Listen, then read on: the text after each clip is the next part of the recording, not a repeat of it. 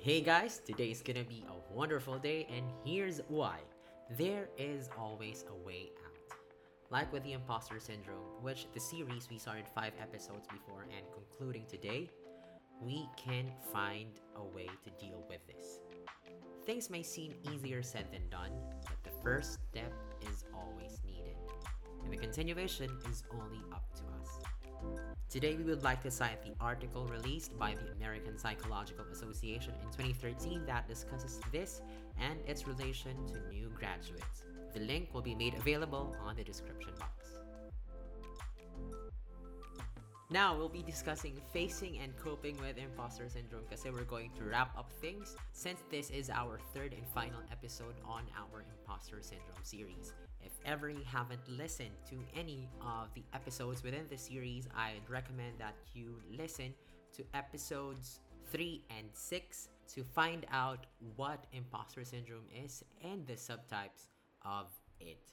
Now, let's move on to facing and coping with the imposter syndrome. Alam niyo, as we start this, no, let me just remind you na perhaps just like any condition or just like any situation in life, I believe these three words are already a cliche to us, pero iba pa rin talaga whenever we hear this from people. And maybe you're listening right now. You don't know me personally as as I don't know you as well. But I just like to tell you with much conviction from my heart that you are not alone. I don't know, but just, I just want to repeat that, no? You are not alone, hindi ka nag-iisa. At alam mo, ang dami kasi nagtatanong sa atin na, kagaya siguro if you're a new graduate or if you're someone new to a company or to a workplace, just like me, I've barely made about I started October, so October, November, December, January, February, March, April. So it's barely seven months into my first year in a new workplace. And alam niyo po, ang dami-dami-dami ng times where I really felt na I'm not prepared for this or maybe I'm not cut out for this. Perhaps you've told yourself the same things na, wait, looking at my pals, looking at my friends, people on my same timeline in the same season as I am. Parang I'm ill prepared. I'm not for this. I'm not cut out for this. On this episode, hopefully, here are things that could help you overcome that feeling and recognize the strengths. Once again, this is from an article released by the American Psychological Association. You recognize yourself in the description of the imposter phenomenon, or what we have mentioned in episodes 3 to 6, 3 and 6 rather, merong pong mga paraan on how we can overcome that. Like what I've told in the introduction, there is always a way out. Maybe it's not completely a way out of this chaos, but it's a way to slowly progress and not get muddled within the chaos. And there is a way to get out of that befuddlement. Okay? First way is you can talk to your mentors. If I may just put it in my case, you can talk to people above you that you really know could help you a lot. People who are great in the field, yung mga maaasahan mo talaga, people who are more learned than you, more experienced than you, and the same sphere that you are in. Kasi sometimes, di ba, ang hirap kasi na makikinig ka sa ibang tao who are from an outsider's point of view, who come from an outsider's point of view. Let's say I'm trying my best to get better with multimedia. Siyempre, for me to really get better into it and for me to just express myself, mas maiintindihan ako ng isang mas expert, mas isang skilled from the multimedia sphere as well. So, ikaw din, ganun ka, you look for people who are above you in whatever field you are in right now and learn from them. You talk to them, and I believe it also involves that you listen to them intently. Madali kasi na, teka baka ma-offend ako so I don't want to listen much to this person. Again, sana wag ka munang magtapon ng mga i-share nila sa'yo because I believe when you share your feelings to a mentor, there may be things na hindi mo magets right away. But with the knowledge, the expertise, and the wisdom of this person you are talking to, it just gets better. Sometimes as well, it's the point of just talking to someone that gets you out of a problem eh. I don't know if you could relate with me on that. May mga times na parang you just spoke yourself, you just you just spoke your heart out to someone and it feels great. With the other person, maybe ah, maybe the other line was just listening to you nodding his head, nodding her head, shaking in dismay or in disbelief, but you just had to talk. maybe it's a way for you to help yourself get out of the imposter syndrome. Look for professionals in the same field, listen to them. You're in a small group, in a discipleship group, or in an interest based group. Look for people whom you know you can trust and let yourself listen to them and talk to them freely. As much as possible, do not have any reservations or hesitations. Kaya maiipit ka lagi dito eh. It's just the same with every situation with the mind and the heart. Hanggat may iniipit ka, it will not get addressed. It will not get better. Para mabawasan to, hindi man agad siguro mawala, you talk about it, you talk to someone much better, a mentor or a superior. Number two, you recognize your expertise. Alam nyo, with what I said with number one, that you talk to your mentors, it's good that you look to people above you. Sometimes you raise the bar for yourself na I want to be this person. Yes, we we all feel the same way. But sometimes it's also good for us to look at ourselves and tell, wait, how can I be like that person? One way of becoming like that person is kung ano yung nasa iyo, you spread that to others. What do I mean by that? For sure, you have an expertise about something. Balik ako sa sarili ko sa example ko with multimedia. I, I, I'm not saying I'm really great at that. Pero, para mas gumaling ako, quote unquote, is I have to share that which is within me para mailipat ko siya sa iba. And then actually, I'm growing and growing. And there I recognize my expertise. It's like you're a Jedi Master and you have a Padawan. Kaya ka naghahanap ng much younger, kaya ka naghahanap ng much less yung experience than you is for you to impart what you have to transfer your knowledge, your expertise, your wisdom on a certain topic, on a certain field. Para pagdating sa kanya, etong tao din naman na to, natututo. At the same time, ikaw nagugulat ka na, wait, I, I poured out my heart, my mind into this someone, letting this person grow din. Para ikaw nakikita mo, wait, ang dami ko palang alam. Wait, ang dami ko palang pinagdaanan. Wait, alam ko pala yun. Nagugulat ka. So, so I know how to do that. So wait, I, I know how to cook. I know how to bake things. I know how to ride a bike this much. There are things na na-overlook na natin, honestly, just because we feel like we're less. You don't manage to see that you are doing great because you tend to just look at where you lack. Okay? Para mas makita mo where you are good at, find someone you can mentor. Kanina, you talk to a mentor. This time, you become the mentor yourself. And it helps you recognize your expertise. Number three, remember what you do well. Make a realistic assessment of your abilities. Alam mo, marami kasi sa mga high achievers. This is according to IMS from the article, no? Most high achievers are pretty smart people, and many really smart people wish they were geniuses. But most of us aren't. We have areas where we're quite smart and areas where we're not so smart. Accept mo na meron kang hindi talaga, na talagang ligo ka doon. Ako, I remember telling my students this, whenever you're good at something, I guess you get better with that. And then you also address that you lack something here. For example, ako talaga, I address that I really, I, I suck at math. Napipiko na ako pag may nagpapaan sa akin. Siguro, hanggang addition kaya ko. Subtraction, wag. Multiplication hanggang division, wag. Hanggang addition lang ako. Discount konti kaya kasi I hope you get my point. Lazada, Shopee help me with that. But this is not a sponsored ad. But I hope you get the point, no? Hindi ako magaling sa math.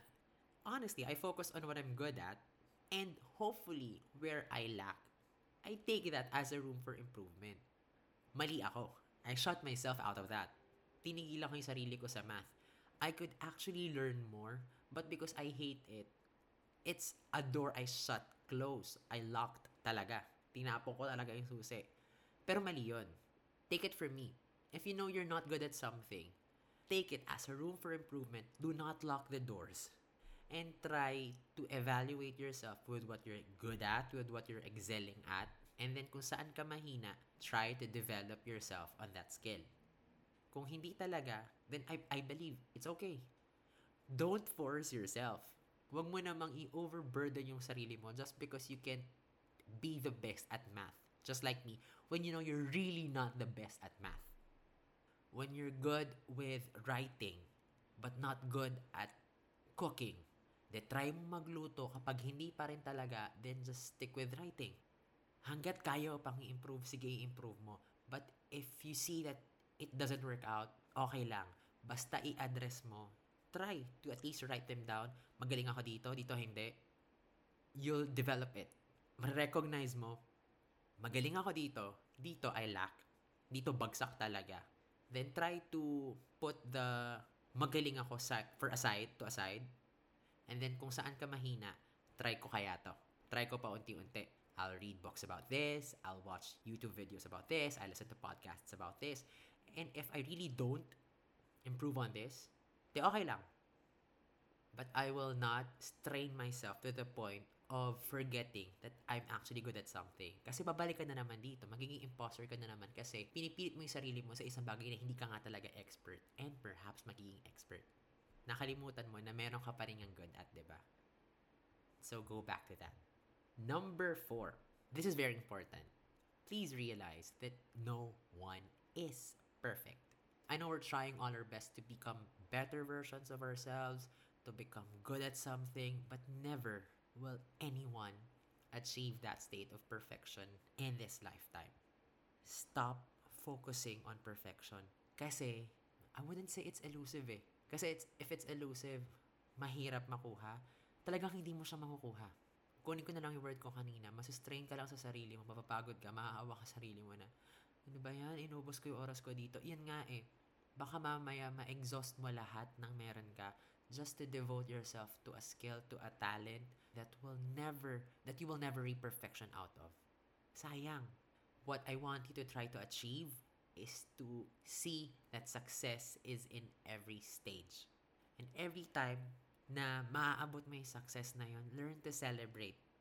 I don't know if I've mentioned this in any podcast episode, but I believe I have. You celebrate these small wins. Ako, ang saya-saya ko na every, every time I hit more plays, natatagdagan yung plays in an episode. The last one, ang bilis dumami ng plays niya. Ang saya-saya ko na doon. But I'll never buy the idea na magiging perfect talaga tong podcast na to. Again, I'm a beginner maybe you're starting with something or maybe you have been in a long time enjoying and performing what you're doing right now but you will never come to a state of perfection. I'm sorry to burst your bubble. Hindi talaga. Mapapagod ka lang. Only God is the perfect being in the universe and none of us is God. So what gives us the right to think that we can be perfect, di ba? Eto, I'd like to read 1 Corinthians 16:14. Let all that you do be done in love. I believe that's one way of trying to be at least close to perfection.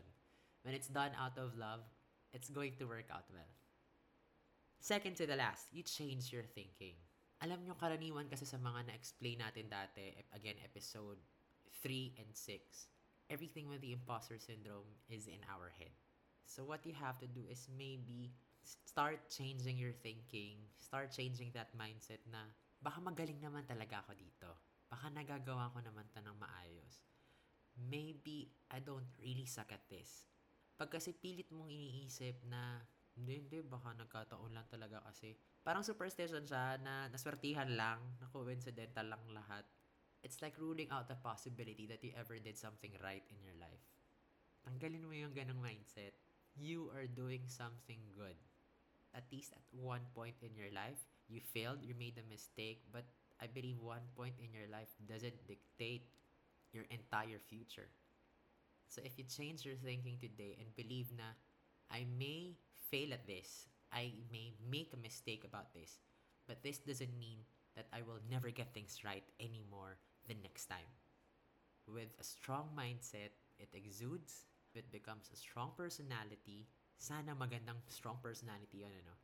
And a strong outlook in life that says, I would rather choose to grow rather than sink in the idea that I am an imposter. That's great. And lastly, talk to someone who can help.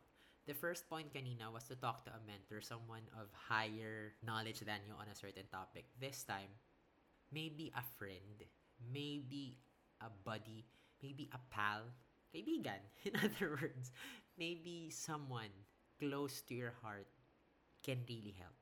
Tandaan mo to, no, kung natatakot ka din naman na lumapit sa mga psychologists or sa other therapists, let me also address this no. Let's break the stigma that talking to these people means na baliw tayo, na may mali sa atin. every one of us, totoo na may mali sa atin pare-pareho. And if we're not going to address that, mas nagkakamali nga tayo eh. Kasi we try to really think na okay tayo, that we're doing things well, when in fact, we're not.